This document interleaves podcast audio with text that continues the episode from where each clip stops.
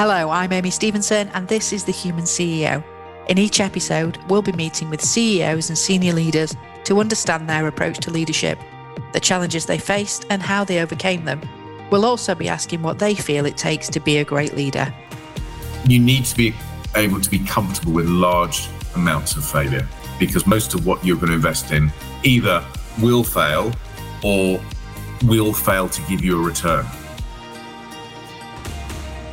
Welcome to the Human CEO. I'm your host, Amy Stevenson, and today I'm joined by Stephen Sacks. Stephen's the CEO of Funding Nav, author of Reboot Your Business and the Intelligent Investor's Handbook, and he also holds the UK license for Fuck Up Nights, a global movement where people get together to share their personal failure stories. Stephen joined me recently to talk about leadership and purpose and the lessons he's learned whilst developing his career. Stephen joins us to share his insight on his journey and the challenges he's overcome as a human CEO.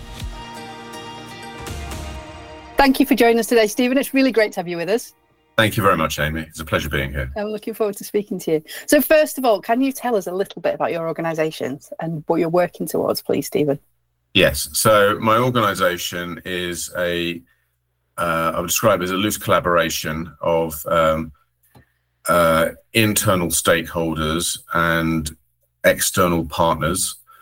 Um, and it, it, sorry, in this, I'm referring to Funding Nav because there, there are kind of three organizations that I'm in, heavily involved in and head up. What the primary one is funding nav, um, and the purpose of that business is to facilitate funding and other resources for um, scale up businesses.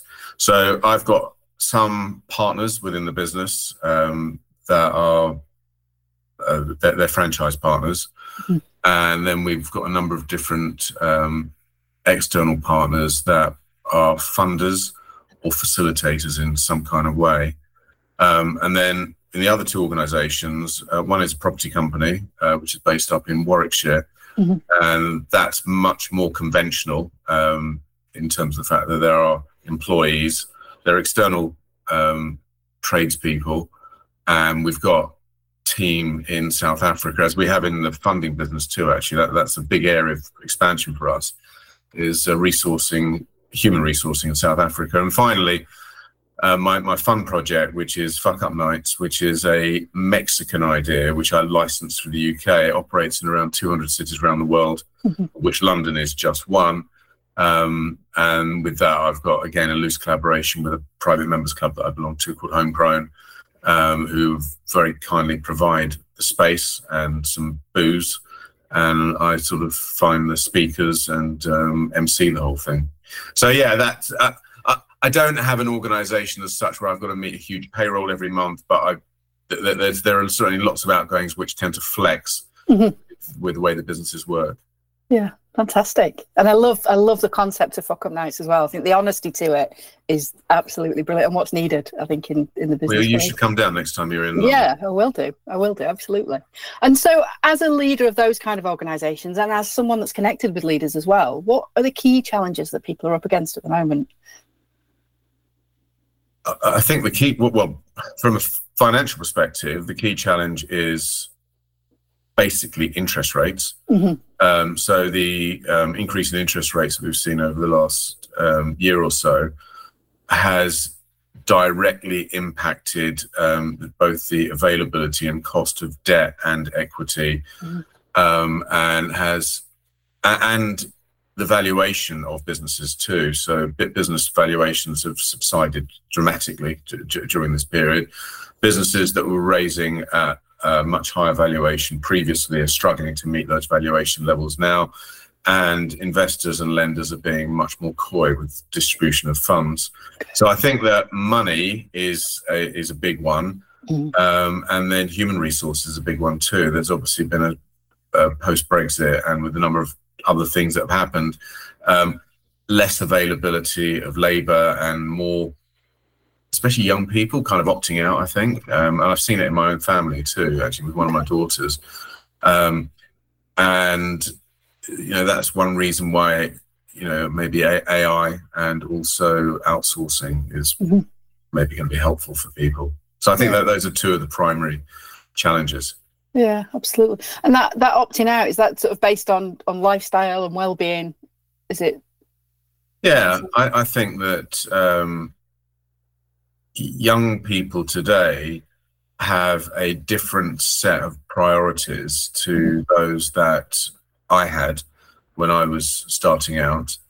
Um, you know, I was very career orientated and also family orientated. I got married when I was quite young um, and had had a family uh, a young age too. So my daughters, in fact, three of my daughters now are all older than when I got married, and um, one of them is married, but none of them have got kids. Um, and I don't know. I just don't. You know, I just think their their their priorities are evidently different to those that that I had, and they're certainly much more. Um, they're, they're, they're, they're protecting their own mental health. I mean, to be honest with you, I, I, hadn't really heard of mental health when I was that age. I mean, obviously it was an issue, mm-hmm. But um, I don't know. I tended to, and still tend to, just get my head down and sort of crack on with things and not think about it too much. But I think that now people are much more engaged mm-hmm. with with their own men- mental well-being. Yes. Um, so yeah, I, I think that's that's all, all changed. Yeah, the world's a very different place. I, I sort of had a revelation over the last probably 12 months or something. And I was sort of, I recognized that I was veering away from my flow activities because it didn't feel like hard work. Mm-hmm. And then someone questioned me and said, "Well, why do you need to work hard? Why can't you work smart?" And I mm-hmm. think that's that's a shift that's changing. When I started my career, we didn't have any of the tools that we've got now. I think the internet was. I don't want to date myself too much, but I don't know that it, it wasn't in existence when I started work. No. And now, so all the tools have changed. That not to suggest that you don't have to work hard anymore, but you can certainly work smart and negate some of that graft, as we call it in Yorkshire. Yeah. I think yeah. that's potentially part of the shift. Yes. Yeah, no, I agree. That. And and so talk to me about your leadership career then, Stephen. How did you develop your career? Because I, I had a little look at obviously LinkedIn profile, done some research, and you started out in fashion. Did, did you? I did. That's right. I was in fashion actually for most of my career up until the time I was around fifty, and I still do quite a lot of work in the fashion arena, but mm-hmm. advisory. Although my oldest daughter has a fashion business, uh, which I've got an interest in, so that kind of allows me to keep my hand mm-hmm. in. But to be honest with you, it's a horrible business, um, and I wouldn't recommend it to anybody. in fact, I, I think that um, it can be really negative for people's mental health. Just going back to what we were talking previously, yeah. and actually, I've got a speaker at um, my next uh, fuck up night, which is in November. A guy called Nick Hussey, who, who who's had a, a, very unfortunate experience in fashion that really adversely impacted his mental health um, to the point where he, he was uh, on suicide watch and um, and t- took antidepressants, and now he's kind of reinvented a business basically around his mental health. Um, and and it's been actually quite successful. It's a real revelation. That's probably a good reason why you might want to come down to the next yeah, one. It's, yeah. it's really really interesting his story, but dealing with um, a number of factors which are beyond your control, such as um, exchange rates, such as um, issues in a country which are far away from you, which might be uh, political or might be, um, I don't know, weather related. You know, so there's a, um, you know, like for example, there, there was that dreadful um, earthquake in Morocco. Mm-hmm. If you're making stuff in Morocco, yeah, yeah. Guess what? You, you're going to, you know, the the the um, the, the factories aren't going to be working because they're obviously they're not going to be prioritizing what you're doing, mm-hmm. and all of the um, all of the aeroplanes, even if your stuff was ready, are not going to be flying your stuff out because they've got a far more pressing thing. Yeah. Meanwhile, your uh, your retail customers got empty empty rails. They're going to be fining you for for for a lack of performance, and that is massively stressful. Mm-hmm. And that's one reason I'm very glad to be out of it. To be honest. Yeah. So yeah, I I forged my um, leadership skills dealing largely with lots of factors that were way outside of my control. And now I've narrowed my world yeah. to things I can control. And as a consequence, I sleep much better at night. Yeah, absolutely. Absolutely. I think I say it to my daughter every day the further you step out your comfort zone, the bigger it gets. And I think that that's that's part of it, isn't it? Building your leadership career in that way, dealing with things and thinking, how am I going to get through this? And then you do get through it, and it's just another day. Yeah. So, and and so that leads us nicely into um, talking about the fuck up nights. I want to always ask the leaders that I speak to on the podcast what would be on your blooper reel if we looked at your leadership career and we look back at the bloopers that were there. What would be on there? What are you comfortable sharing with us that you've? Well, the, the biggest issue that I had was that I um, created a fashion, uh, sorry, a furnishings business um, from a position of adversity in fashion. I had to kind of try and come up with another product category that was using a lot of the resources that we had internally, and I, I, I created this um, furniture product, Mhm. and that worked. And we were selling D2C mostly through um, oddly um, in this um, internet age through newspaper advertising was actually our biggest um, customer Wow. recruitment and our cheapest customer recruitment too. Um, and in June 2016, um, literally as the Brexit referendum closed, two things happened. The first was that um, the cost of customer acquisition increased by around about 40% because suddenly people um, got quite nervous about making large purchases. Mhm. So it's more expensive to recruit them. And secondly, um, the cost of our product, because it was priced in dollars and the pound uh, plummeted against the dollar, uh, we were effectively paying a substantial premium for the product. So we went from a position very quickly, literally, actually not very quickly, overnight, of being able to, um, if you like, liquidate the cost of a, an, acquiring a new customer with one sale. So um, to not being able to, and that switch basically meant that either we had to find additional capital um, to fund the business Mhm. or run out of cash. And I tried very hard during that period to find the additional capital, and I failed. And in the end, we ran out of cash, and um, the the impact of that was really difficult. yeah, And that's what threw me into what I'm doing now, into Funding Nav. Actually, that was the, the main motivation. I had a number of meetings uh, during that period of time between um, June of 2016 and um, and the end of that year, where I, I was sitting on one side of the table with uh, financial advisors trying to get this funding um, in order to bridge the gap, and I started to um, have this realization that I was sitting on the wrong side of the table. Uh-huh. You know, uh, uh, in these meetings, I, I was at a high level of stress, and um, you know, for me, it was absolutely critical. These guys were getting paid regardless.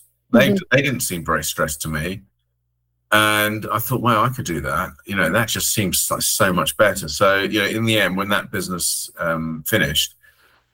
I immediately started funding NAV as, as a as a way a to resolve my own issues and b um, to resolve everybody else's too. fantastic. And, and I haven't looked back subsequently. I'm pleased. Yeah. Rightly so. Rightly so. Some some of the most successful businesses are when the founders scratch their own itch, for want of a better phrase, isn't it? Yeah. Because you, you know the challenges that you, your customers are up against. Brilliant. And so, what's helped you in your leadership career? Is there a, a, a piece of advice that anyone shared with you, or insights that you've gained that have really helped accelerate your development as a leader? Um, And it's tough to pick one, isn't it it? is tough to pick one. And listen, I, I'm I'm 58, so I've been I never went to uni, so I've been working literally for 40 years. I I, I can't. And and and I have no plans to retire. I'm I'm hopeful I can continue to work for another 40 years. To be honest with you, uh, because I really do like what I do, and and I'm I'm very fortunate that I'm able to kind of create my world. You know, Yeah. as, uh, because I'm, you know, I I, I create businesses um, that kind of suit me in the way that I, just described. So. Um, I, I no, I, I, I don't know if there's a specific thing that I could pull out of all of that. So yeah, that's the thing. There's not. There's just there's hundreds of little things. Would say. Yeah. It's often it's an accumulation, isn't it? Yeah. things. And I, I always say that the, often the most successful leaders can be almost like a filter. So you take in as much as you possibly can do from either leaders around you, people you work with, Yeah. external circumstances. You put your own filter on it. Yeah. And I think that sounds to me like what you've done over the last 40 years. I think so. Yeah. Yeah. I think so. And and so a similar vein then. So you mentioned that fashion isn't something that you'd recommend people to go into necessarily as an industry. No. Is there anything that you would recommend to those leaders that are listening to the podcast that are either aspiring future leaders or they're just getting started out in their career? Yeah, if, funnily enough, I had lunch yesterday with a young man of 29 who asked me that very question. Um, and again, to talk about mental health, he uh, suffers with bipolar and um, he's he's created an app which is around um, mental health. And we had lunch together, and he he asked me that very question, and I said to him, "Baby boomer retirement sale." To me, that is the number one business opportunity today. There are a number of people of my age and a little bit older that created businesses and are now looking to exit.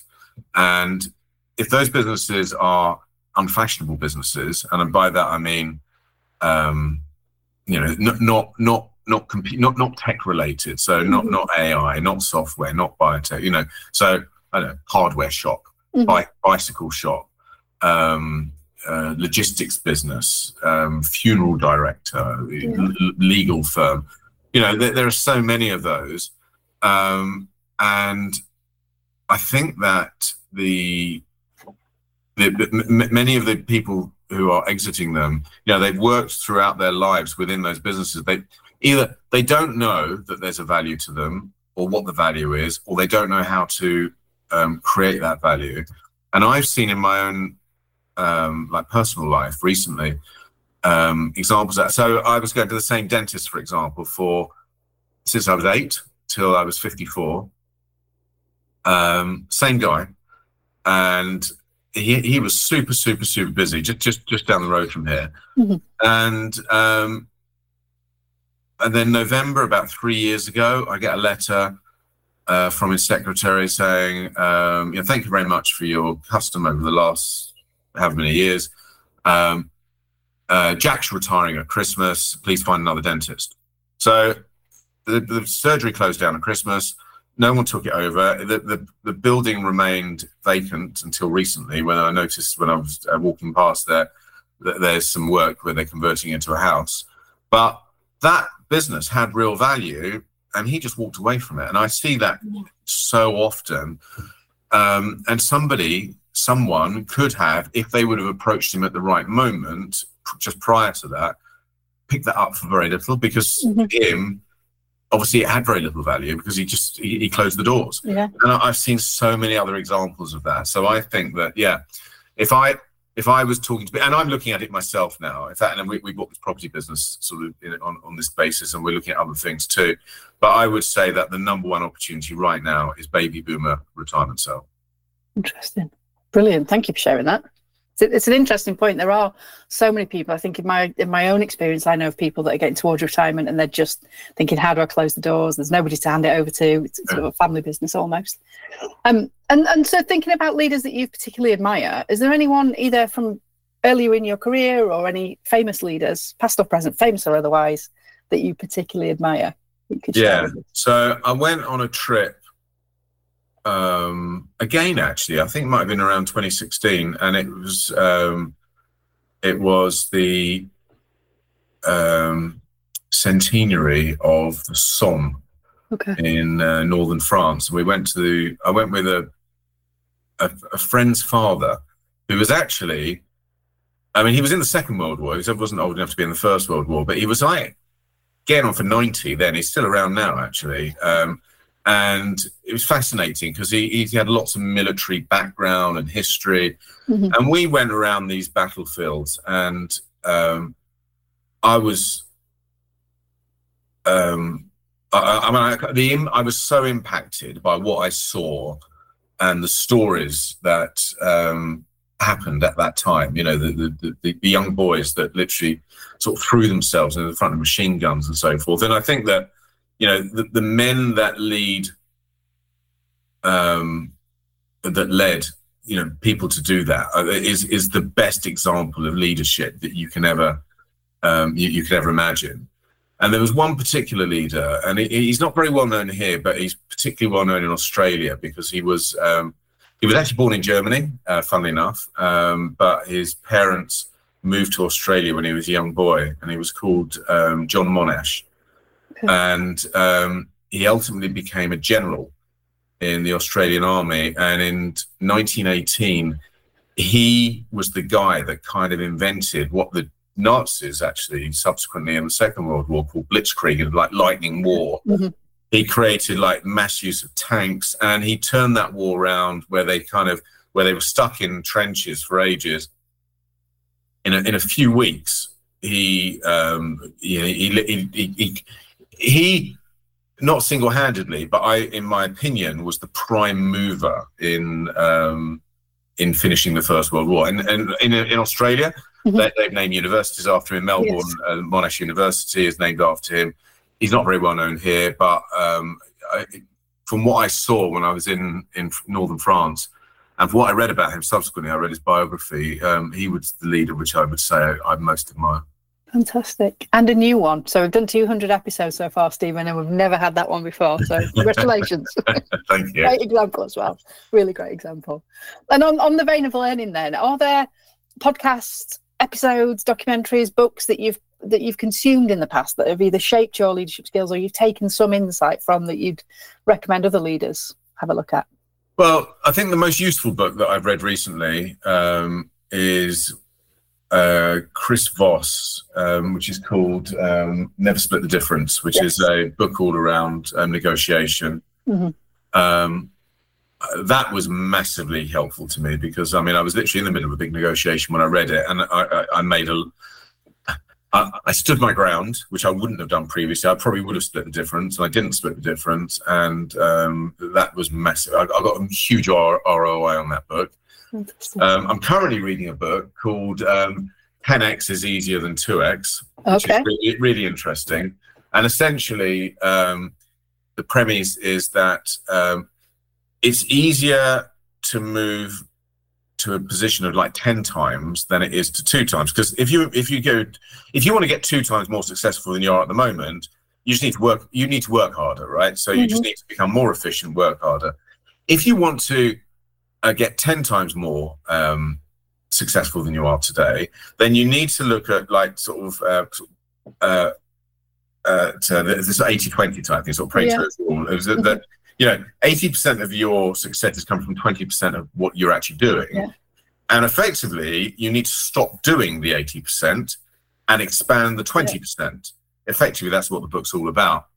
Um, so for example amy you you don't do podcasts like this but you delegate that to someone else and then you spend your time maybe creating more podcasts that uh-huh. other people do so you, you kind of move yourself up the value scale mm. um, in order to achieve that so that, it's, a, it's a good one reading at the moment but to be honest i've read a I, I listen to a lot of books when i'm on my bike because i do mm-hmm. a lot of cycling as i was, I was telling you sort of previously yeah. and i've i've really gone off largely a fact factual books, and I've gone back to fiction because okay. I find that, and specifically at the moment, Stephen King, which I used to like when I was a kid, mm-hmm. I've gone back to it in a big way, and I'm, I'm, consuming like Stephen King novel every week at the moment. Wow! So is it helpful from a leadership perspective? Not really, but it, it kind of like it, it, gives you your brain just opportunity to relax, to think yeah. about something entirely different and that's quite helpful actually. Absolutely. I'd, I'd almost very very respectfully challenge you on that stephen because i think from a leadership perspective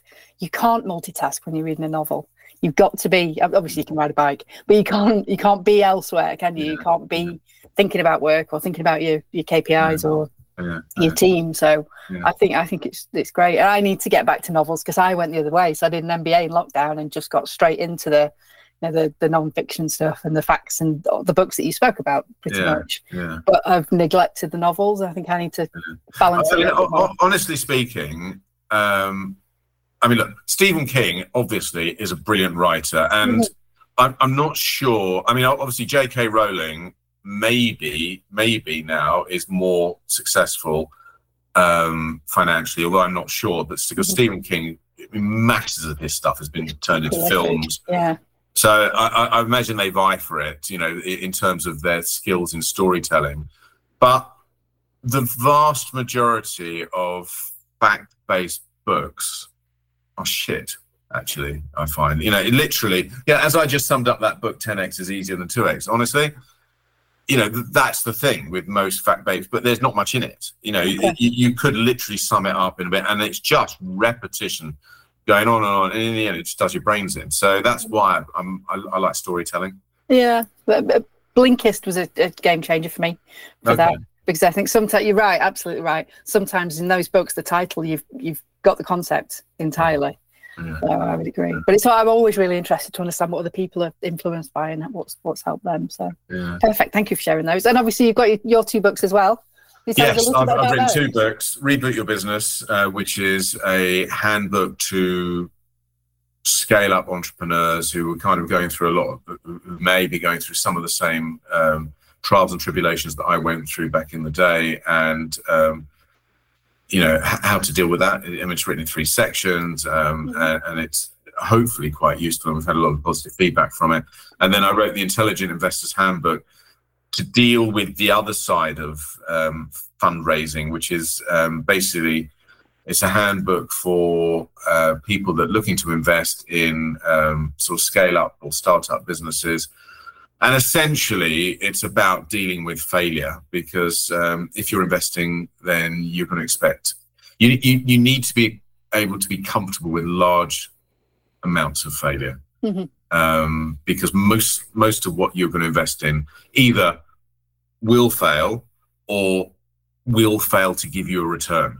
Um, okay. in, fact, better it fails because especially if you're investing through say EIS or SEIS, then you're going to get you you'll get some kind of return. It'll be negative, but it, you won't lose too much money. The worst thing is investing in businesses that become kind of lifestyle businesses don't go anywhere. So you put the money in, that's it. I mean, you kind of um, you never see it again, and um, yeah. So it, it, it just to, to, help people through that and, and how, how to deal with all of that. Fantastic, thank you. And we'll put the links in the in the show notes as well for anybody that's interested much. in picking up a copy. And so, final question then: Can you tell us a little bit about what's going on in your world over the next six, nine, twelve months?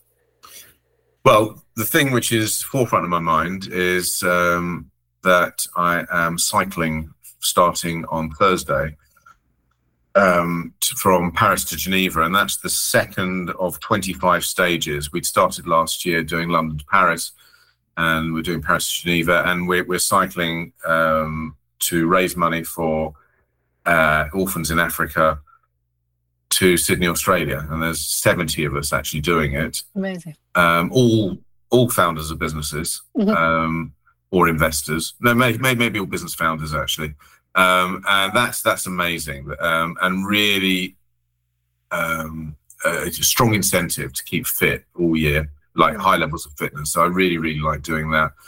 Aside from that, um, we are looking or we are um, franchising our property business. So our property business currently only only exists in Warwickshire. So we've got a number of um, uh, HMOs in mostly in Coventry. Uh, we've got one in Stratford. So we're expanding in that area. But we're about to launch in Swindon uh, with a franchisee, so helping her to create a similar business mm-hmm. in Swindon area, and we've got a number of others that we're on sort of um, that we're going to straight after that. So, you know, expanding through franchising, and, and there's a sort of there's a there's a strong track record in property-based business of doing that, letting agents, mm-hmm. estate agents. This this this is a kind of guaranteed rental business, so it's, it's a kind of it's a hybrid almost of management and um, and ownership. Okay. Fantastic, fantastic. Well, good luck with the cycle to uh, to Sydney eventually, and good thank luck with Geneva from Thursday. But thank, thank you. you. for joining us. It's been brilliant speaking with you. I really appreciate your time and for you sharing your story. I've really enjoyed it. Thank you so much. And I'll see you in London sometime. Cool. Yeah.